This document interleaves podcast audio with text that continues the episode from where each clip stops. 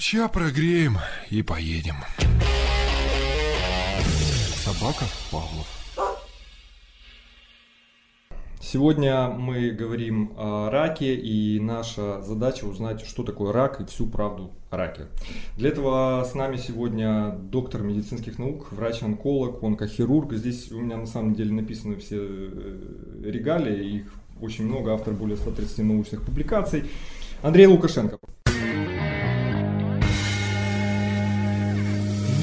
Интересный разговор. Рак – это вообще болезнь? Э, под словом рак вообще мы подразумеваем более 200 различных э, заболеваний, связанных и с заболеваниями каких-либо органов, либо с заболеваниями целых систем, как рак крови, например. Поэтому мы не можем сказать, что это какая-то конкретная болезнь. Под это понятие сейчас входит целый ряд проблем, связанных в первую очередь с отсутствием программной смерти клетки. То есть наша клетка – любая клетка организма должна через некоторое время, через определенное количество делений погибнуть. В силу каких-то нарушений, до конца еще неизвестных, а, клетки начинают бесконтрольное деление, что в итоге приводит к злокачественной опухоли. Подожди, то есть если я правильно понимаю, условно говоря, у меня есть в пальце там какая-то клетка, да? Да, ну, в пальце очень много на самом деле, если мы будем брать, например, кожу это один, один тип клеток, мышцы другой тип клеток. Ну хорошо, берем кожу, так чтобы было Например, понятно да, на, на да, пальце, да, да, да, вот окей. И она вдруг перестала умирать. Да, она какое-то время имеет запас определенное количество делений, после которых должна погибнуть. То есть она запрограммирована с самого начала на смерть? Запрограммирована, да, только на определенное количество делений. Да, в зависимости от ткани, в а зависимости от органа. Это, я же говорю, что в зависимости от того, какой орган и какая ткань, определенное количество делений может проходить клетка, определенное количество циклов делений. И э, по непонятным до конца причинам э, происходит определенная трансформация в клетках, когда они делятся э, очень быстро, иногда не успевая созревать до зрелости ткани, из которой они происходят. То есть в вот сейчас вот непонятно. До, да, до в классическом варианте клетка может э, поделиться и должна вызреть, э, отдифференцироваться до той ткани, например, если мы говорим о клетках крови, да, может быть стволовая клетка, которая э, может превратиться в любой росток крови, в красный росток, да, будет эритроцит, например, в росток белый будет лейкоцит, там, лимфоцит и так далее. Э, при возникновении злокачественных новообразований клетки бывают начинают делиться, еще не вызрев в ту, в ту ткань, в которую они должны превратиться. То есть она еще не поняла, кем без она должна быть. Да, без но... дифференцировки может э, делиться непроизвольно, без, э, скажем, четного количества цепочки ДНК. То есть это могут быть незрелые клетки или так называемые недифференцированные, которые приводят к наиболее злокачественным вариантам опухоли. Вот чем менее зрелая клетка, тем опухоль более будет злокачественная и более худший прогноз будет у данного пациента с таким видом э, опухоли. Подожди, до прогнозов дойдем. Ты мне, я все-таки пытаюсь понять, вот знаешь, вот, вот на пальцах, вот буквально, да, а, а, то есть есть некая, ну, аналогию какую-то можно привести, я не знаю, там, ну, вот у пчел тоже примерно, знаешь, что все пчелы из одних и тех же личинок, да, вызревают. Зависит от размера, какую ей сделают ячейку, так она будет. То есть я так понимаю, что клетка еще не определилась, кем она будет в будущем, да, Но вдруг она верно. начинает размножаться безудержно. Совершенно верно. Могут быть э, размножения клеток еще не вызревших, точно так же могут быть безудержные размножения уже клеток, которые созрели до дифференцировки ткани, например, может быть не стволовая клетка, а клетка, например, печени. Она может непроизвольно делиться, будет рак печени, если мы, скажем, наиболее популярный, наиболее популярный будем использовать. Э, да, и существует целый ряд экспериментальных работ, которые устанавливают какие-то определенные факторы, например, там воздействие э, излучением да, рентгеновским. В ряде mm-hmm. случаев происходит к выбиванию в цепочках ДНК определенных частей, которые в конечном итоге приводят к нарушению контроля за количеством деления клеток. Это а, ты сейчас о причинах.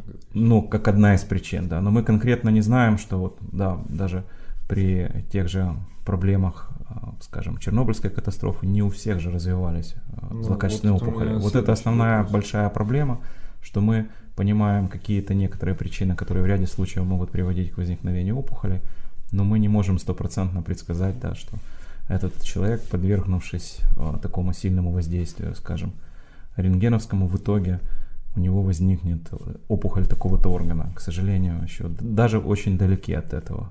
Очень-очень далеки. Точно так же и с токсическими веществами. На самом деле, конкретно причины, которые стопроцентно приведут к такому виду рака, э, они существуют всего лишь у нескольких, открытые причины э, доказанные, всего лишь у нескольких видов опухолей. Например, при раке печени практически можем быть стопроцентно уверены, что через 20-25 э, лет после цирроза печени будет перерождение в рак. А причиной цирроза, как правило, является вирусный гепатит С. То есть, скажем, Даже вирусный... не, не алкоголь, да, как все подумали? И алкоголь тоже. Ну, вирусный гепатит С, переходя в хроническую форму, практически 100% через 10, скажем, 15 лет приводит к циррозу печени, и еще нужно 10 где-то лет к тому, чтобы на фоне цирроза возник рак печени. Точно так же мы можем говорить о э, другом факторе, это вирус, папилломавирус, который приводит к раку шейки матки. Почти у всех есть. Да, и в Европе сейчас же программа идет вакцинация. Это то, что бородавки, да? Я правильно ничего не путаю? Ну, то, что бородавки Вирус папиллом, ну, один, один из вариантов его, его там существует много подтипов. А, папилломавирус э, приводит к возникновению рака шейки матки у женщин, соответственно. А в остальном э, целый ряд опухолей, а, основная масса опухолей до конца, только мы знаем факторы определенные, которые могут в ряде случаев вызывать и быть связаны. Например, точно так же одна из вредностей у людей, которые работают на бетонном производстве, асбестоз, mm-hmm. приводит очень часто к очень такому серьезному заболеванию онкологическому, как э, мезотелиома. Это поражающие легкие. Мезотелиома может поражать и брюшную полость, но вот тоже есть связь четкая, скажем, у этих людей, которые подвергаются э, воздействию продуктов производства бетона, да, у них возникает такое заболевание. Вот, Слушай, ну, э, а вообще мы... других, других, э, скажем, конкретно сказать, что да, даже, даже фактор наслед, наследования оказался не настолько серьезным, э, как предполагалось раньше. То есть мы, зная, скажем, историю болезней родственников, можем с некоторой вероятностью предполагать, что у того или иного человека есть предрасположенность, но очень низкий процент вероятности, что в итоге будет такая же проблема. Хорошо. Если это не генетический синдром. Скажи мне, пожалуйста, а за последние 10 лет как поменялось отношение медицины к э, раку? Ну вот в, именно вот с точки зрения, мы сейчас заговорили да. о причинах возникновения, да, вот э, мы раньше считалось, что или и, говорим о диагностике. Ну, пока только о диагностике. Вот пока раньше считалось, смотри, вот если ты условно говоря куришь, ты сто процентов заболеешь раком. Вот куча судебных дел. Я тут, кстати, тебе задам еще там громкие несколько дел было в прошлом году в США. Это у нас Америка передовая в этом смысле, но вот все-таки ты сейчас вот э, для меня, например, откровение, что говоришь никакой э, прямой связи между э, тем, что там у тебя, условно говоря, родители болели, да, это не значит, что ты заболеешь. Конечно, не значит, конечно, не значит. Раньше тоже так думали или нет? Мы вообще говорим о том, что данная проблема в общем в основном связана со старением организма накопление вот этих клеток, которые программно плохо делятся и так далее. И это вообще тенденция основная с увеличением количества случаев онкологических, mm-hmm. случаев есть. болезни, есть э, связанная исключительно с возрастом, не с другими какими-либо факторами. То есть ты хочешь сказать, что люди просто стали дольше жить? Это известный фактор, э, известный факт, что с продолжительностью жизни и с улучшением лечения, скажем, кардиологических проблем в развитых странах. Заболеваемость онкологическими э, проблемами повышается четко, прямо пропорционально с э, возрастом людей. Просто у нас психологически и сейчас с развитием, э, скажем, средств соц, соц, соцобщения, да, соцсетей и так далее, у нас факты выявления этого диагноза в раннем возрасте вызывают очень повышенное внимание. Но на самом деле если мы возьмем в процентном соотношении, сколько людей в молодом возрасте болело, скажем, 50 лет, и сейчас эта цифра будет постоянной, она не меняется. Но э, общее число, скажем, заболеваемость на 100 тысяч людей угу. пропорционально растет там, где растет процент людей старше, скажем, 80 лет. То есть пик заболеваемости где-то, рост заболеваемости начинается, насколько, если я не ошибаюсь, с 50 лет и растет до 80. С 80 опять идет снижение риска заболеть. То есть это те, которые уже прошли красную черту, и у них Ну, какой-то э, есть... трудно сказать, э, трудно сказать, эм, с чем связан факт э, снижения заболеваемости после 80 лет, я не готов сейчас сказать. Но тенденция роста заболеваемости после 50 лет это общепризнаваемая во всех развитых странах, поэтому это единственный фактор, четко связанный с увеличением э, заболеваемости, то есть увеличение продолжительности жизни. По диагностике э, мы, э, опять же, говорим о том, что мы фиксировать стали большее количество, скажем, случаев заболевания раком, связанное прежде всего с улучшением диагностики прижизненной проблем на ранних стадиях в том числе, когда, например, человек в развитой стране, получая страховку, раз в год проходит полное современное обследование, включая особенно такие высокоточные методы, как КТ и МРТ, мы можем говорить о том, что э, да, у человека стали при этом выявлять проблемы, скажем, той же э, груди, почки и так далее на более ранних стадиях, имея в руках более качественные методы диагностики. Если, скажем, в 50-х годах прошлого века мы не имели э, видеоэндоскопических методов диагностики, не говоря уже о таких методах рентген-сканирования, которые есть сейчас, тогда, естественно, когда диагностировали рак, как правило, человека вылечить уже нельзя было, и поэтому э, сейчас я хочу сформулировать эту мысль, э, что где-то я в каком-то э, журнале встречал это зарубежном, что была меньше, меньше ориентировка даже врачей на данную проблему, потому что все понимали, что ее невозможно диагностировать никаким способом, а только в случае уже э, Когда уже- значительно запущенного случая, да. Потому что мы не имели всех этих современных а, методов по диагностике прежде всего. Сейчас они очень доступны практически, даже если мы будем брать нашу страну, доступность метода высокоточной диагностики, она существует при, в общем-то, достаточно небольшой цене. Это сколько? Ну, сканирование, сканирование КТ э, трех зон э, с контрастированием в Украине в среднем около 200 долларов сейчас. Ну, э, хорошо, но это ж ты же не пойдешь вот так вот, я, я завтра не пойду делать себе КТ, э, неважно, даже если я могу себе Естественно. это позволить. Есть уже, эм, опять же, просчитанная с финансовой точки зрения экономически эффективные методы ранней диагностики определенных форм рака, которые работают практически э, в большинстве развитых стран, так называемые скрининги, это имеет, имеется в виду обследование здорового человека.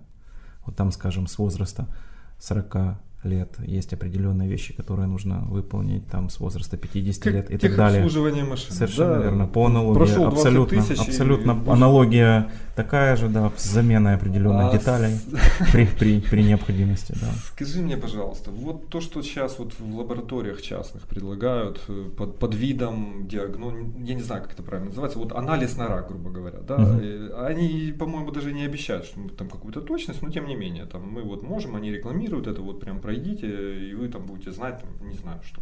Насколько это вообще работает? Что оно вообще дает? Или это просто шарлатанство, мошенничество? Если мы будем говорить э, с точки зрения э, метода доказа- доказательной медицины, то, что сейчас э, Ну, активно бы- на слуху, что есть доказательная медицина. Доказательная медицина – это методы статистически подтвержденные в своей эффективности, точности и так далее. То существует всего несколько маркеров, которые позволяют э, выявлять опухоли на ранних стадиях, которые показали действительно свою эффективность. То есть и по каждому методу есть четкие просчеты по определенным параметрам, насколько этот метод является эффективным. То есть а, один из основных параметров это сколько метод дает процент ложно-позитивных результатов в случае отсутствия опухоли, Мгм. точно так же сколько ложно-негативных в случае наличия опухоли. И по совокупности этих двух методов э, называется точность дальше уже, процент точности. Вот есть маркеры с очень высоким процентом точности по раку, скажем, простаты и по раку яичника у женщин, простата у мужчин, яичник, соответственно, у женщин. И э, как бы и все. Но я хочу сказать, что эти маркеры в ряде случаев э, даже не являются скрининговыми в, в определенных странах. Их не, не оплачивают в рамках скрининговых программ. Потому что все-таки до конца точность этих маркеров не позволяет говорить о том, что действительно при повышении маркеров стопроцентно у пациента будет рак. Иногда эти маркеры могут повышаться при хронических воспалительных заболеваниях, например, в определенном проценте отсутствовать у людей, у которых действительно подтвержденное онкологическое заболевание. Поэтому данный диагноз окончательно утверждается только при наличии совокупности нескольких методов, и в большинстве случаев обязательным методом является еще морфологическое подтверждение, когда выполняется микроскопия участка опухоли. Это, это окончательный метод, подтверждающий... это вот, вот по, по-общечеловечески, это что? Это кусочек достал под Ну, существуют разные, да, существуют разные методы забора ткани опухоли. Если это опухоль кожи, можно отпечаток выполнять. Угу. Если это опухоль, скажем, желудка, то выполняется биопсия во время эндоскопического исследования. Но окончательно, стопроцентно можно говорить э, о правильности диагноза только при морфологическом подтверждении, когда это смотрит специалист по микроскопии. Вот тогда мы точно можем сказать, что э, действительно злокачественное заболевание. В ряде случаев, скажем, при том же раке печени, можно ставить сейчас диагноз на основании двух методов э, обследования без забора опухоли на исследование морфологическое. Можно выполнить качественное КТ, качественное МРТ. Mm-hmm и там вводятся специфические препараты в вену во время исследования, и опухоль забирает этот материал из крови, и по степени забора опухоли материала контрастного из крови специалист по исследованию может поставить диагноз такой же. Mm-hmm. Это, конечно, э, направление, в котором движется сейчас вся наука по диагностике э, злокачественных на образовании с целью найти вот эти контрастные вещества, которые позволят да, диагностировать другие виды опухоли.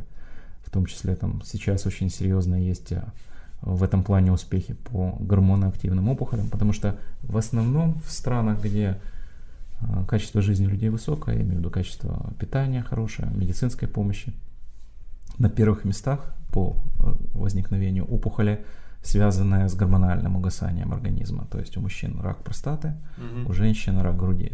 Гормона э, зависимые раки, как правило, связанная с заходом женщин в менопаузальный период, мужчин, соответственно, тоже с угасанием э, гормональной активности.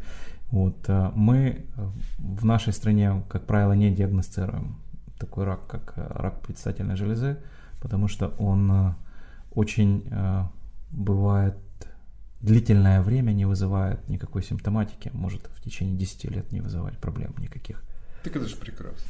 Это прекрасно, да. Я просто говорю о том, что, наверное, структура этого заболевания такая же и у нас. Просто мы для его диагностики нужно более, э, как эти, как говорят наши коллеги, более demanded, нужно больше качественных методов, более дорогих и, соответственно, специалист, который это диагностирует, должен быть э, достаточно высококвалифицированным, чтобы поставить Давай диагноз. к следующему перейдем Давай. вопросу очень важному. А, по поводу метастазов, да, вот э, опять же, часто можно услышать у людей, которые сталкиваются с этой неприятностью, там родители, не знаю, там, друзья, знакомые, э, говорят, все, стадия метастазов, гайки, да, вот, во-первых, гайки не гайки, во-вторых, что такое в принципе метастазы? Метастазы в классическом своем понимании это очаги роста опухоли за пределами первичного места ее возникновения. То есть, скажем, если растет опухоль кожи, мы можем говорить о том, что, ну хотя рак кожи классический, возьмем меланому, да, она развивается на коже, это одно из самых злокачественных заболеваний, по, по, по своему прогнозу самых худших. А, то есть, скажем, если опухоль развивается на поверхности кожи, а мы можем находить признаки этой опухоли, скажем, в печени или в легких, это означает прежде всего о том, что опухоль распространяется уже путем кроветворным, то есть опухолевые клетки проникли в кроветворное русло и дают рост свой за пределами очага. Это Объясни, является... Объясни мне простую вещь, но они же и так часть организма, они и так питаются там, они тоже часть, э, их кровь протекает через них, они же должны получать питательные вещества, значит кровь там есть уже. Почему у одних они там есть эти метастазы, а у других их нет? Есть опухоли, которые очень активно выделяют в организм факторы, приводящие к росту сосудов внутри опухоли. Соответственно, более рано и более активно начинают получать э, развитую сеть кровоснабжения. Соответственно, более на ранних стадиях, на небольших, э, во время того, как опухоль еще небольшого размера, могут давать отсевы опухолевых клеток через кровь в другие органы.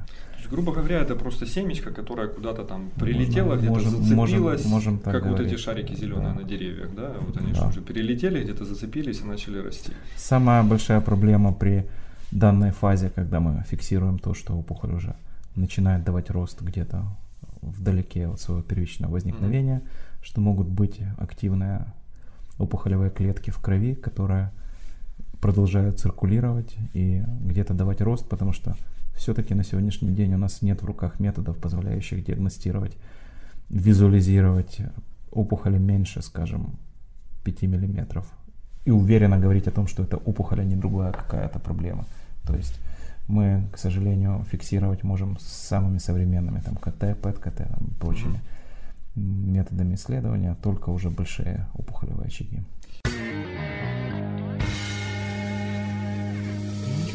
Интересный разговор.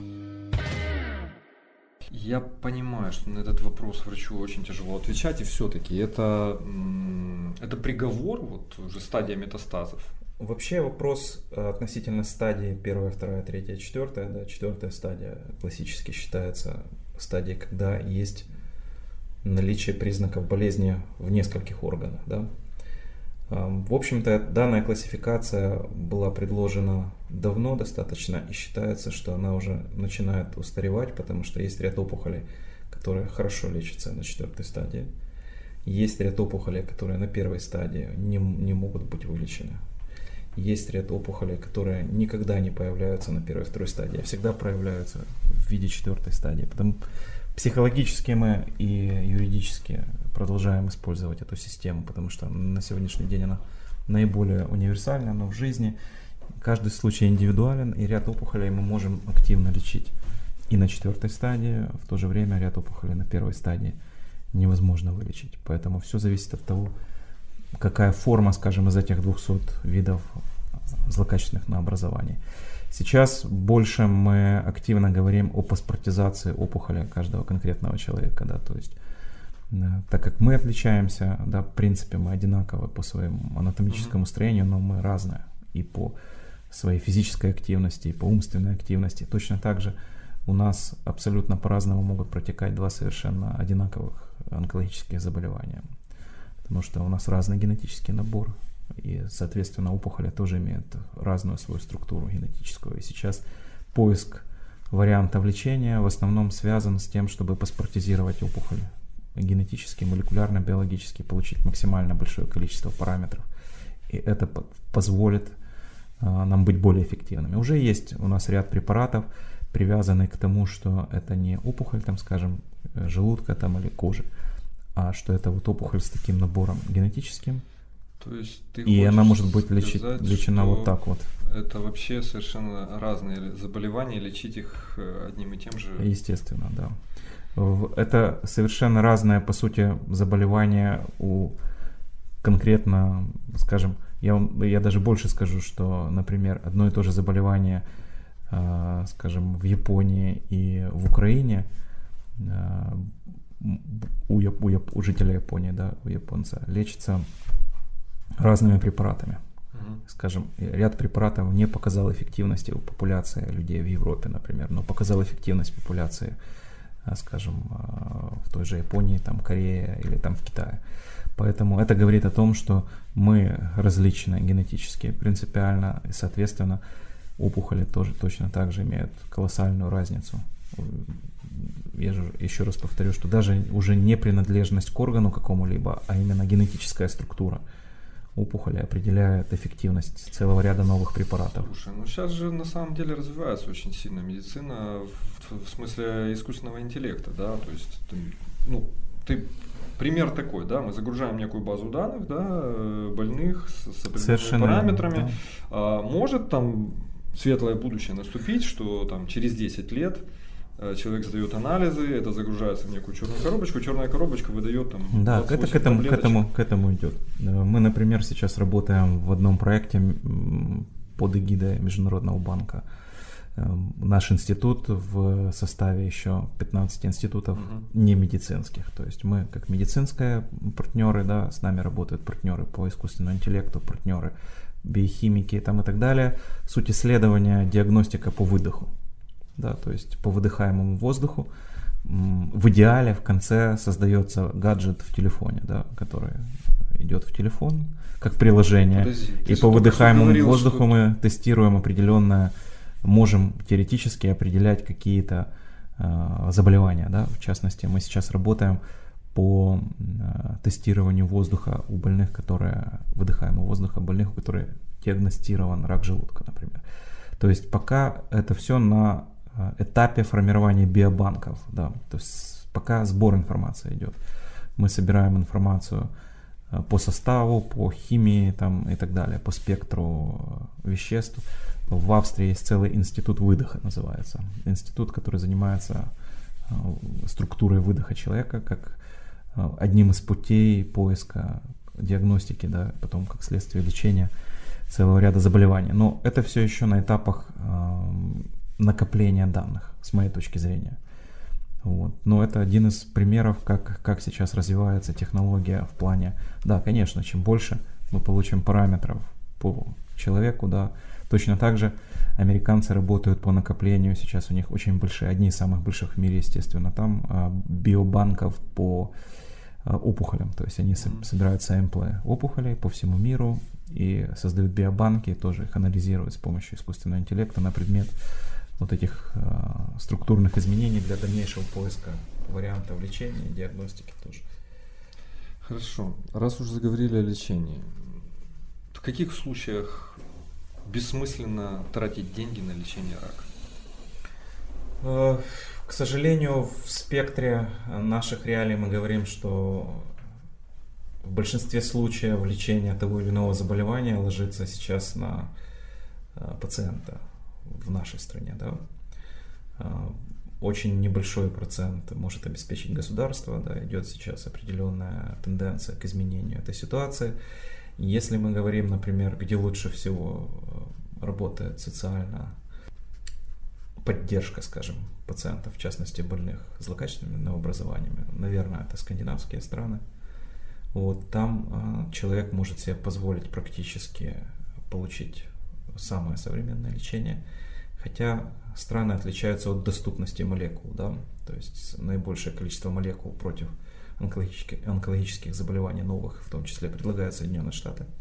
Подожди, я не совсем понимаю, что ты понимаешь ну, под молекулами. Препарат, новый препарат, скажем так, угу. да, они в отчетах по годовых по рынку противоопухолевых препаратов предоставляют в виде вывода на рынок новых молекул противоопухоли, да. А, самая большая доступность в Соединенных Штатах, но там тоже в основном платят пациенты за это.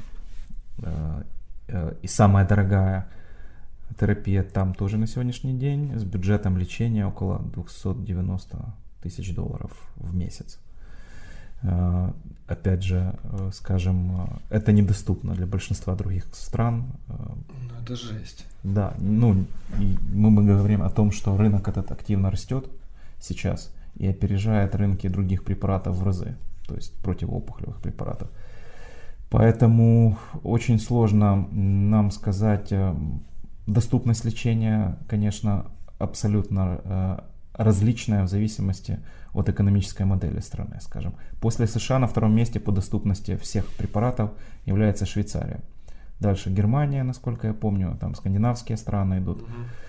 Это не означает доступность финансовая пациентов, сколько может пациент заплатить за лечение. Это в том числе означает то, регистрирует ли этот препарат фармкомпания в этой стране. То есть они, изучая рынок и перспективы возможности пациентов э, оплачивать лечение либо страховых компаний, например, не регистрируют эти препараты в Италии частично, да, потому что они видят, что в Италии рынок не позволит им продавать этот препарат.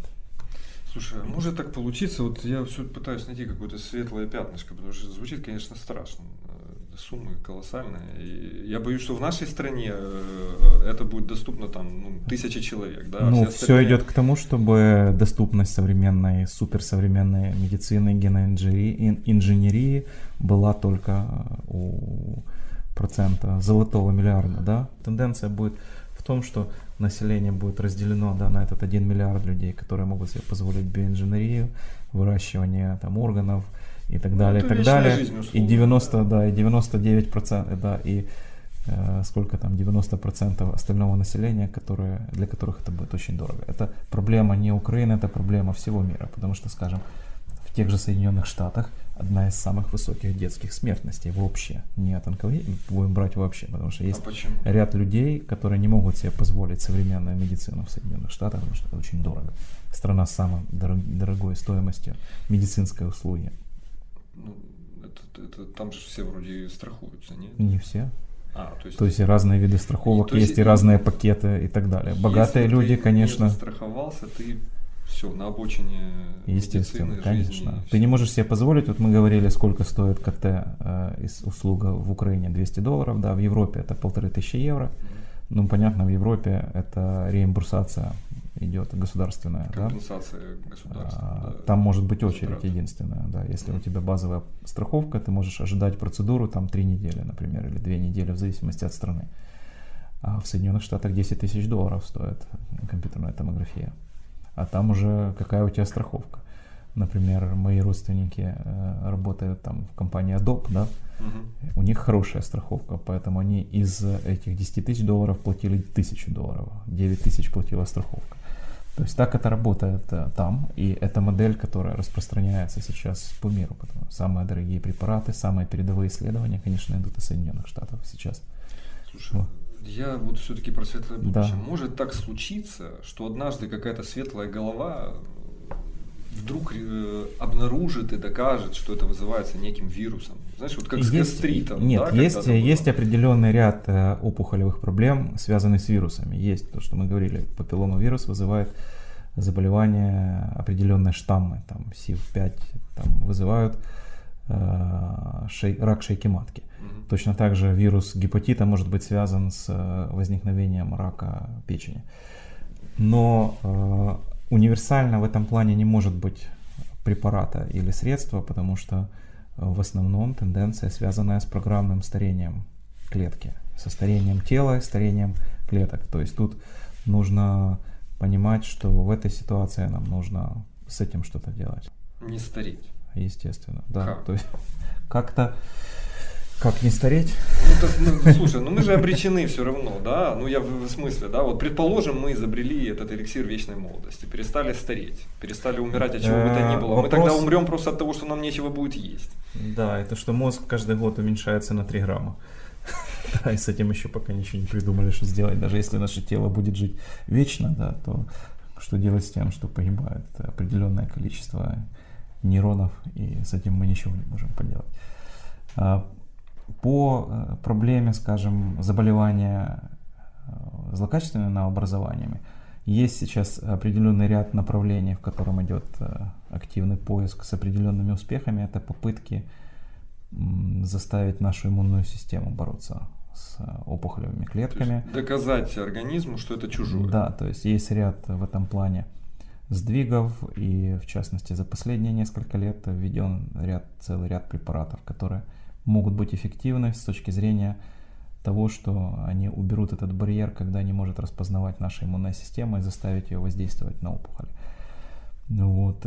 Точно так же есть целый ряд препаратов, которые уже вышли из вот этого, э, из этой концепции паспортизации опухоли, что мы видим определенный механизм распознавания препаратом именно конкретной опухоли, потому что в общем, конечно, те препараты, которыми мы лечим, классические препараты химиотерапии, они не опухоль специфичная, то есть они, у них основная проблема, что они, конечно, высокотоксичные для практически всех органов и систем нашего тела. Это был еще один вопрос, что в принципе делает химия и лучевая терапия? Химиотерапия построена на принципе выбивания э, структуры ДНК у наиболее быстро делящихся тканей. Да? Мгм. То есть э, основанная она на том, что это цитотоксические препараты, цитосклетка, да, то есть это препараты токсичные для клетки, в основном влияющие на ее структуру ДНК, да, то есть те клетки, выбивающие определенные фрагменты в ДНК, клетка гибнет, соответственно.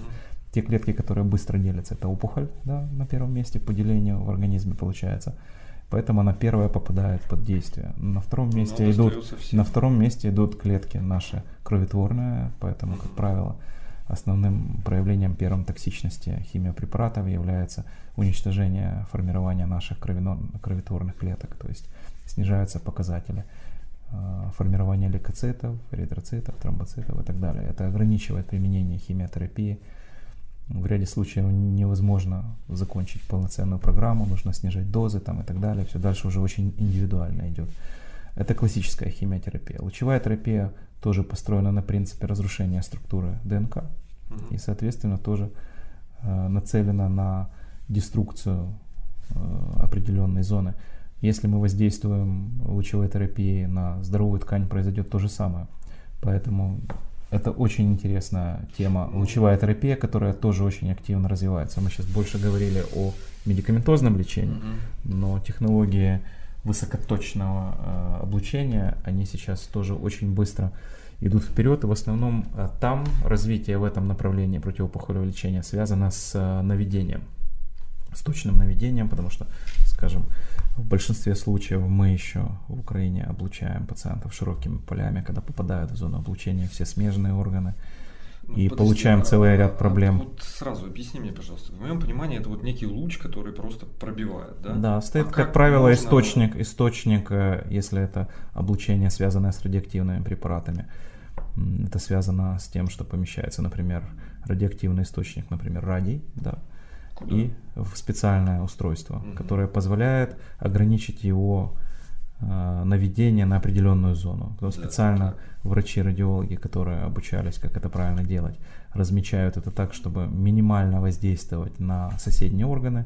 Есть определенные расчеты доз лучевой терапии, которые могут приводить к смерти клеток. Поэтому самая главная задача специалиста по радиологии – это подвести максимально возможную дозу конкретно к опухоли, при этом не разрушить окружающие опухоль ткани. Но оно же все равно насквозь проходит. Оно же не может там, не знаю, обойти.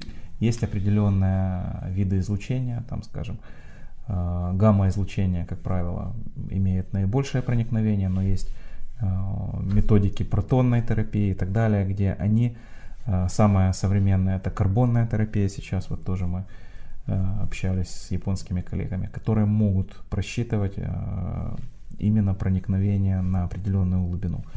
Чтобы ты понимал, установка для карбонной терапии приблизительно похожа на адронный коллайдер. Огромная такая структура, с разгони- с- там, где разгоняются определенные частицы и так далее. Но в этом идут э, очень серьезное э, направление исследования.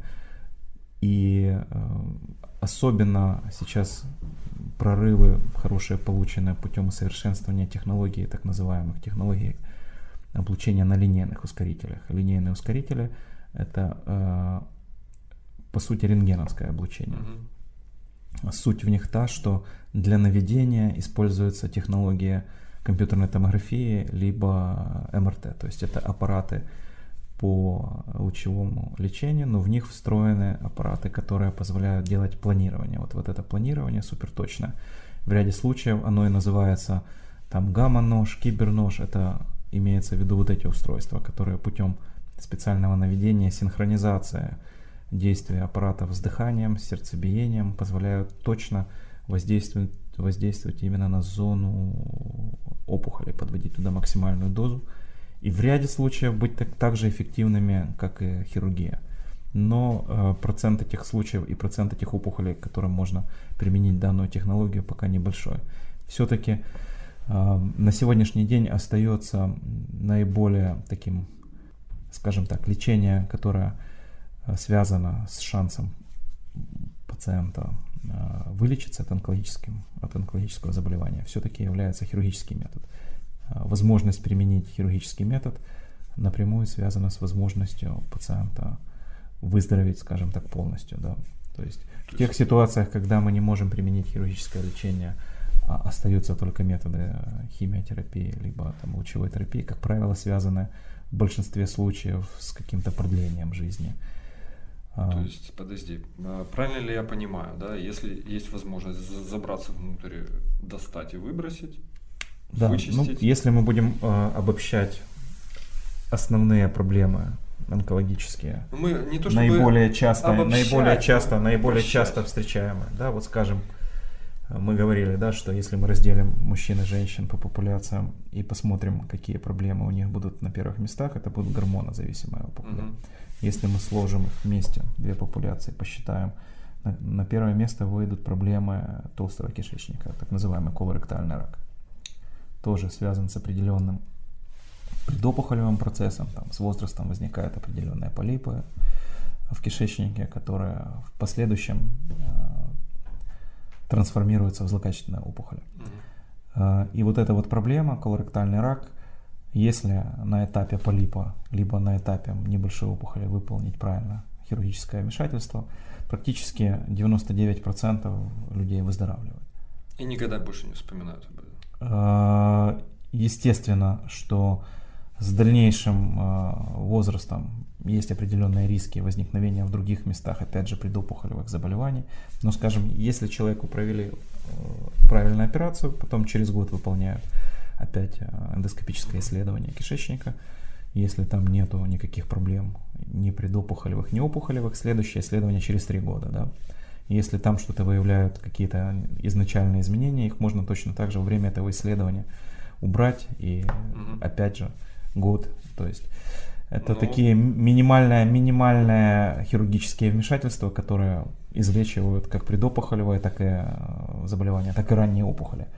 И с этим методом связана возможность э, вылечить человека. Не существует э, в данной ситуации препарата, скажем, который мы могли бы дать человеку, да, чтобы вылечить это, эту проблему. Либо не существует метода там, неконтактного лечения той же лучевой терапии, чтобы вылечить этот полип. Да? Но мы надеемся, что может быть там через 50 лет появится этот аппарат неконтактного лечения, который позволит да, также прицельно уничтожить эту зону, как, скажем, технологии бесконтактного дробления камней, например, в почках существуют, да, ультразвуковые.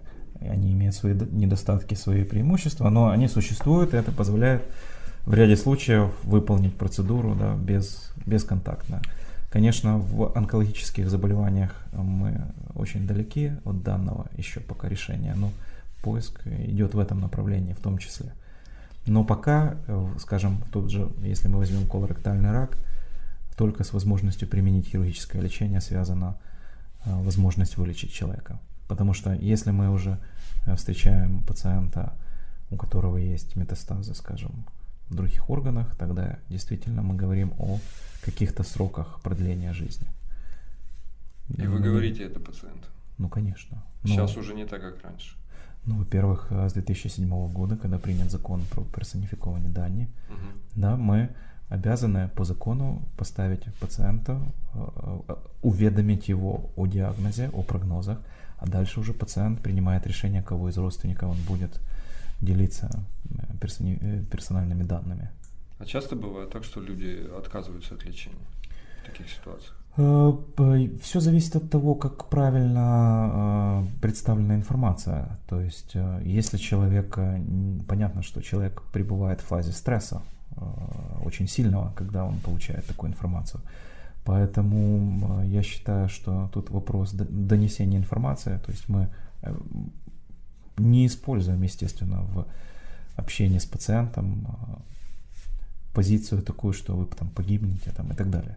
Даже если это так. То есть э, мы, общаясь с пациентом, акцентируем внимание на то, что пациент э, имеет в любой ситуации определенный шанс, если не на выздоровление, то на длительную ремиссию. Да? То есть, э, в принципе, сейчас даже при заболеваниях плохих прогнозов мы при правильном лечении можем достигать ремиссии там, в год, в, в полтора, в два года, например, при метастатическом раке поджелудочной железы, к счастью, намного реже встречающимся, чем тот же колоректальный рак.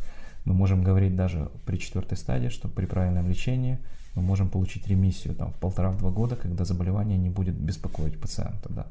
То есть человек может об это, при этом работать, а, быть полноценным членом общества, не ощущать себя больным человеком, да, но да, скорее всего, что эта ремиссия будет там не больше полутора лет, после чего настанет ухудшение. И второе, второе э, тоже очень индивидуально. нет. Как правило, самое эффективное лечение первое. Как правило, самый эффективный хирург самый первый, который начал лечить пациента. И, как правило, самая эффективная линия лечения первая. Все вторые э, линии лечения, такие как операции и вторые линии химиотерапии, они намного э, э, гораздо менее эффективны, чем первая линия. И мне понравилось, как одни из наших учителей, скажем, э, в немецких говорили, что всегда нужно хирурга, который начинает лечение онкологического пациента, э, учить тому, что он должен понимать, что именно от правильности выполненной первой операции зависит весь прогноз гораздо более серьезнее, чем от дальнейших процедур, даже если мы потом, скажем, после первой операции повезем пациента в самый-самый современный центр, там, скажем, в Соединенных Штатах или там в Германии, всегда хирург, который будет вторым, он менее влияет уже на ситуацию, чем первый хирург. Как вот человеку определить, там, правильный это хирург, неправильный это хирург? Упаси Господь, там, приключилось такое. Ты приходишь, все равно глаза круглые, тебе об этом сообщают, ну, особенно вот в нашей стране, когда, ну, хорошо, у кого есть там деньги, связи, там, он может с кем-то что-то выбрать, а вот человек с улицы, он уже ж- куда попадет, туда попадет. Будет это студент, только что закончивший, или э, человек, который прошел уже миллион операций, 100 тысяч.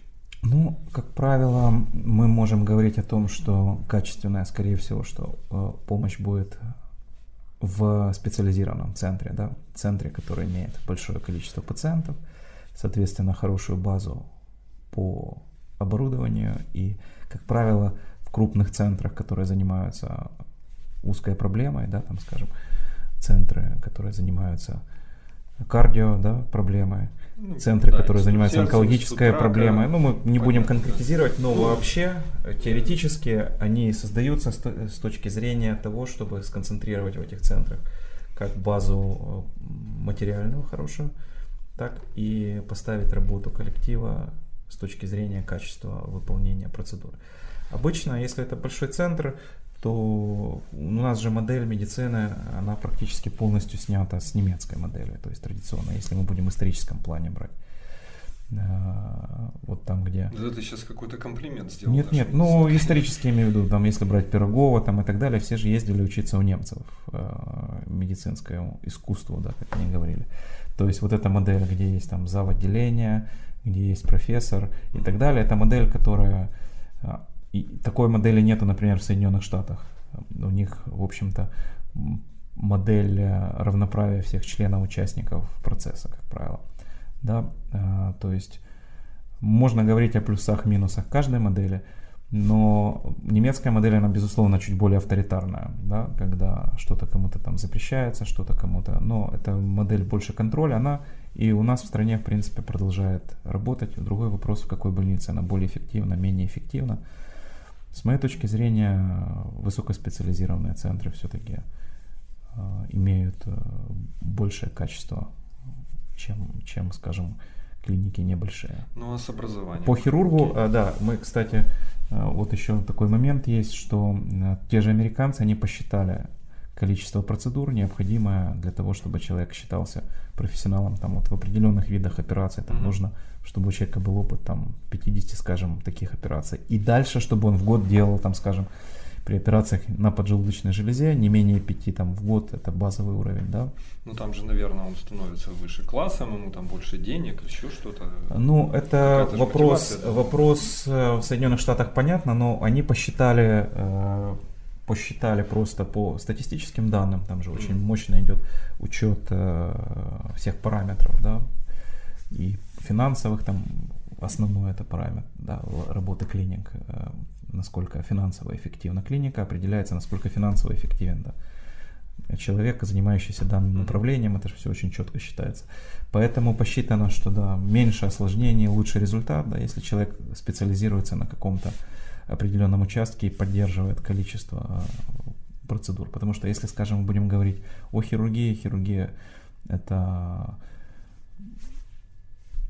процедура, которая подразумевает э, в том числе и чтобы у человека был определенный навык выполнения тех или иных манипуляций не только понимание э, всего процесса, но чисто механическая часть должна тоже очень быть присутствовать и постоянно тренируемая. То есть, скажем, э, вот, например, мы тоже часто стажируемся в Южной Корее, там очень высокое качество выполнения именно хирургической процедуры, но там, например, хирургу после 60 лет не разрешают заходить в операционную уже. То есть это хирурги, которые э, они работают уже как консультанты, имея большой высокий опыт э, жизненный по количеству процедур. Там, наверное, хирурги одни из самых э, больших по количеству процедур на человека. Да, то есть они как manufacturing, они как у, стоят как у конвейера, да, очень высокий контроль качества выполнения процедуры, но уже после 60 лет человеку не разрешается оперировать, он может выступать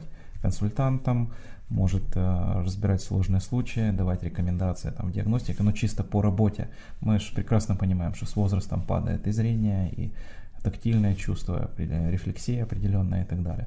Хорошо ли это или плохо, в Азии просто понятное дело, что у них более такие дисциплинарные вещи э, популярны для э, стран, скажем, э, Европы, как, для, как и для и Украины в том числе, у нас другие тенденции, другая школа и так далее.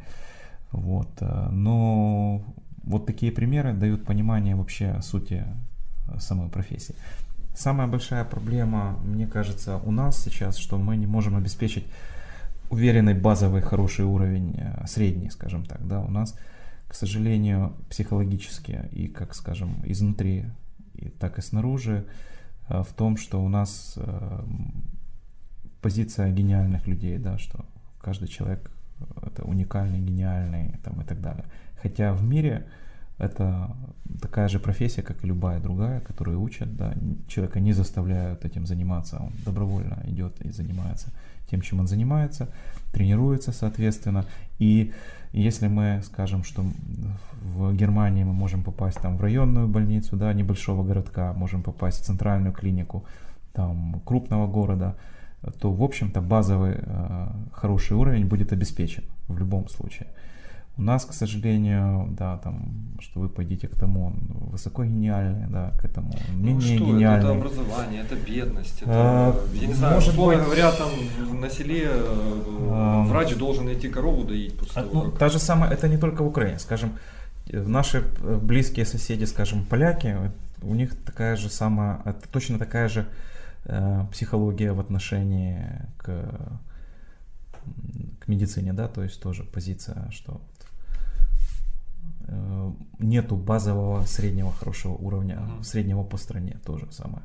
Я думаю, что нам нужно, ну, мы пытаемся в своей работе это немножко менять, да, учить э, и людей, пациентов, и коллег к тому, что мы просто должны хорошо, не, не гениально, а просто хорошо базово выполнять стандартные процедуры, потому что, скажем, если мы берем среднестандартную ситуацию, то там, скажем, опухоль кишечника, да, то эта ситуация, она настолько на сегодняшний день уже отработана, что если просто человек знает базовые принципы, как можно в этой ситуации работать, то можно выходить практически на стопроцентный успех.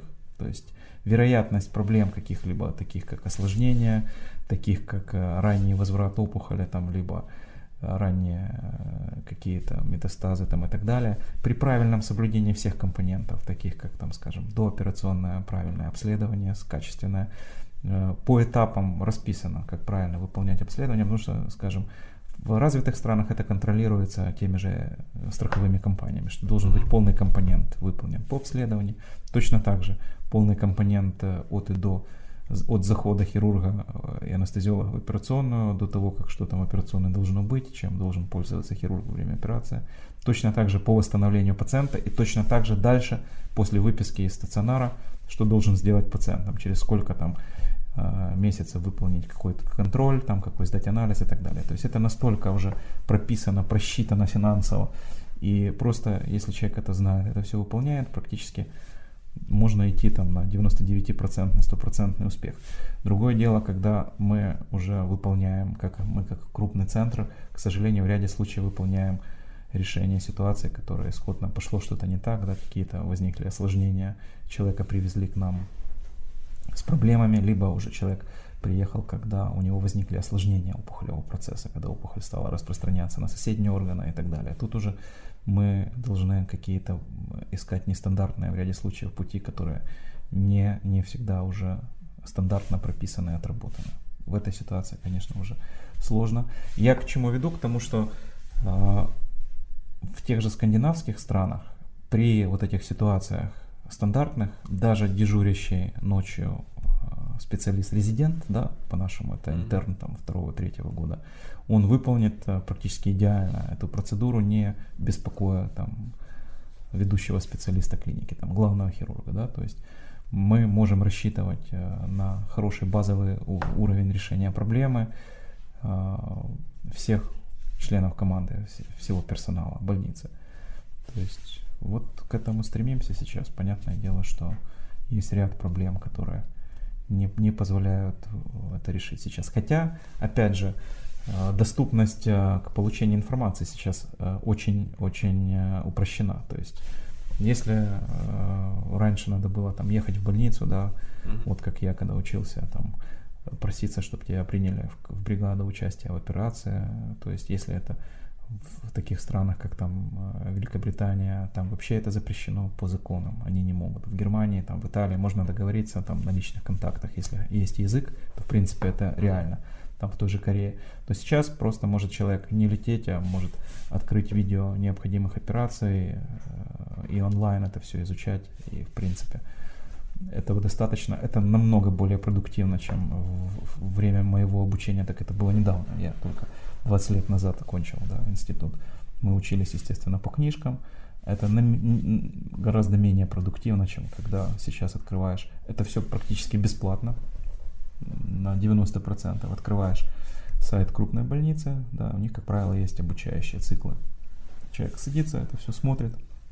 Если это более-менее хирург, имеющий базовые навыки, в принципе, позволяет освоить а, все, было бы желание. Базу, базу практически без проблем, с моей точки зрения, можно получить. Какие-то эксклюзивные уже вещи, понятно, тут нужно повышение постоянное общение и тут и тоже и мы точно так же отслеживаем да, ведущих лидеров направления, которые декларируют какие-то новые там методы, да, стараемся там туда поехать. Тоже абсолютно это реально, люди очень контактные, то есть я могу э, написать письмо там руководителю клиники в Соединенных Штатах или э, в Германии, будучи э, рядовым врачом, я это делал. То есть я писал письмо, говорил, что мне очень понравилось ваше выступление на конференции, разрешите к вам приехать на стажировку там на две недели. Как правило, они с радостью на это идут и абсолютно открыто это все показывают. То есть сейчас это намного упростилось. Естественно, человек должен знать язык и хоть немножко ориентироваться вообще в происходящем вокруг. Ну да, мне туда лучше не а, а вообще это абсолютно сейчас реально. Точно так же э, возможность использования тех же, да, мы, когда только начинала ездить, исписывал блокноты, да, сидел, mm-hmm. писал. Сейчас берешь э, более-менее средний мобильный телефон, можно там все фотографировать, снимать, э, даже этапы абсолютно люди не против этого всего. Собака Павлов. Скажи мне, пожалуйста, еще вот какую штуку. Вот э, куча есть всяких народных способов избавиться от рака. Я понимаю, что ты скептически базово к этому относишься, но все-таки э, ты хотя бы там эмоционально понимаешь этих людей, которые пьют настойки мухоморов? Э? Я понимаю, что это люди, находящиеся прежде всего в стрессе, и один из, э, один из моментов, что человек, э, находясь в стрессе, он очень внушаем, и человеку можно практически уговорить сделать все, что угодно. Особенно, если декларировать, что это хоть каким-то образом может как-то повлиять на прогноз его заболевания. Поэтому в этой ситуации э, я понимаю, почему люди так делают, потому что э, они очень легко внушаемы. И особенно если официальная медицина не может предложить э, ничего сильно эффективного в какой-то конкретной ситуации. Опять же, мы не рассматриваем целый ряд так называемых народных методов как лечение, потому что опираемся только на доказательную базу, там, где это все проведено как положено. Но я могу понять, почему люди э, заходят в такие ситуации, когда Ну, лечатся всем, всем, всем смотри, подряд. Условно говоря, представляем себе ситуацию, да, приходит человек, ты и говоришь ему, ничем не могу вам помочь, да, ну, плохая Да, ситуация, да. да, да. Он приходит домой, открывает интернет и находит там настойку мухомора знаменитую, там, не знаю, на чем уж, неважно, да, идет, рвет мухомор и начинает себя этими мухоморами Ну, травить. дело. Вопрос. А, то, что он не вылечится, это мы понимаем, да, но э, может быть лучше ему вообще ничего не делать в такой ситуации, а просто прожить Ну, оставшиеся... мы, же, мы же не можем Нет, я понимаю, что ты ему, конечно, не- ну, так, так рассуждать. это- Вот, безусловно, э, что человек остается, когда один на один со своим заболеванием, он э, будет искать какие-то средства сам, э, бороться дальше, продолжать. Ну, вреда от этого не больше. Ну, конечно, вред э, от э, токсических вот этих всех вещей будет колоссальный. Но с другой стороны, человеку, если не предложили никаких вариантов, э, скажем, опираясь на опыт коллег за рубежом, да, существует целая группа клиник паллиативной помощи, да, когда мы не можем предложить человеку вылечить заболевание в онкологическом учреждении, человек дальше занимается паллиативной помощью со соответствующими специалистами. Кстати, когда- что у нас с этим-то? Вот это тоже был важный вопрос, я его едва не забыл задать, времени уже немного. Что у нас с паллиативной помощью? Я-то сталкивался А, еще ну, с 15 лет назад с этим. Центры открываются потихоньку паллиативной помощи и в ряде областных центров, но потребность, конечно, колоссальная в этом, потому что э, у нас две трети пациентов э, на сегодняшний день пациенты, которые с распространенными онкологическими заболеваниями, не на первых стадиях. И в этих ситуациях паллиативная помощь является основным компонентом лечения. Поэтому в ряде случаев это ложится на семейных врачей, Ну, а вот там, я В не знаю, ряде случаев- уже надо человеку, э, там, не знаю, что, что сейчас колят? Не морфий, так что еще? Ну, Ступенчатая обезболивающая терапия. Есть, кстати, в Украине зарегистрированные и пластыри обезболивающие с наркотическими препаратами.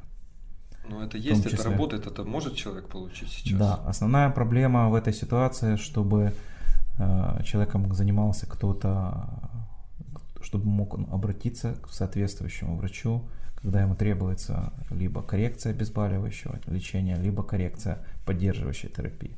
С этим в ряде случаев возникают проблемы, потому что я же говорю, что скорее всего, что это сейчас ложится на семейных врачей. Вот. А Как таковых э, полноценных центров паллиативных или хосписовых, конечно, недостаточно. К марихуане как ты относишься? В, э, к лечебной марихуане, возможно, в этом может быть, э, возможно, в этом может быть ход э, в том, чтобы позволить меньшему количеству людей страдать от хронической боли. С точки зрения противоболевого лечения положительно, если это будет возможность Она помогает? расширить, Я просто не знаю. обладает некоторым седативным эффектом, обезболивающим. Поэтому с, с медицинской точки зрения пациентам, которые страдают хронической болью, этот препарат в комплексе может быть показан. Вот. Учитывая особенно то, что доступность классических наркотических обезболивающих препаратов э, очень сложна. То есть процедуру, чтобы пройти э, по получению сильного наркотического обезболивающего препарата, тут нужно очень большое терпение и выдержка, потому что процесс их списания, к сожалению, остается таким же, как он был в советское время. То есть это поликлиника по месту жительства, постановка на учет и так далее. Ну, раньше, я помню, не от ложки ездили. Ну, это как в каком районе как. Но опять же, она же должна приехать, если человек стоит на учете конкретно здесь. То есть это не, э, как правило, та скорая помощь, которую вызывают э, Ну, я понимаю, да. в это случае необходимости госпитализации. Отдельная служба, а тут человек должен стоять и быть в каталогах той поликлиники, которая обеспечивает. То есть тут, если, грубо говоря, есть родственники, которые могут добиться... Да, это, к то- сожалению, э, не работает как часы, и человек тут становится определенным заложником, насколько ему смогут э, помогать и родственники, в том числе, пройти все эти процедуры э, документативные, чтобы получить обезболивающий препарат. помощь есть Ну, какая-то? мы же тоже понимаем, что это недостаточно. У нас в центре, скажем, есть психолог, который периодически может э, обеспечивать психологической помощью. Также у нас э, работают волонтеры с детьми, психолог тоже стационарный. Но в рамках страны, безусловно, этого недостаточно, когда э, человек все-таки у нас остается в большинстве случаев один на один с заболеванием. Ну, тут только семья может поддерживать и близкие люди, потому что классическая паллиативная помощь, так же как и психологическая поддержка, недоступна в большинстве случаев. Знать не вредно. Если это старость, почему болеют дети? Это очень редко. У детей это в основном связано с какими-то нарушениями э, базовыми, как правило, еще при э, развитии ребенка. В основном. Вот. И все-таки, к счастью, это единичные случаи, просто то, что я говорил, они очень на слуху и очень нас поражают э, морально очень сильно. Поэтому, поэтому, в общем-то, это очень стрессовая и информация, и, и сама ситуация, конечно. Вот. Но опять же скажу, что, к счастью, это очень редко бывает. И последний неприятный вопрос самый. Ты сам себе задавал вопрос, что бы ты делал в ситуации, окажись ты на месте своего пациента? Да, безусловно, конечно, я э, постоянно думаю, каждую, каждую ситуацию просчитываю. Это беда моей профессии, что мне нужно тоже постоянно примерять к себе ситуацию. И что, какие вот. выводы? Ну, какие выводы? Плохо это все, конечно, но в принципе понятно, что вот сейчас мне там 41 год, да, будет 50 лет, пойду на колоноскопию и так далее. Ну, буду делать тот ряд, тот ряд, тот ряд мероприятий, который необходим при который уже просчитан. Хотя есть, я же еще раз повторю, тот вид опухолей, которые, к сожалению, даже при раннем выявлении имеют плохой прогноз, такие как рак легкого, рак поджелудочной железы. Даже если их выявите на ранних стадиях, прогноз будет тоже плохой, к сожалению. Ну, ну ты ТО пренебрегать нельзя. Естественно. Спасибо. Собака Павлов.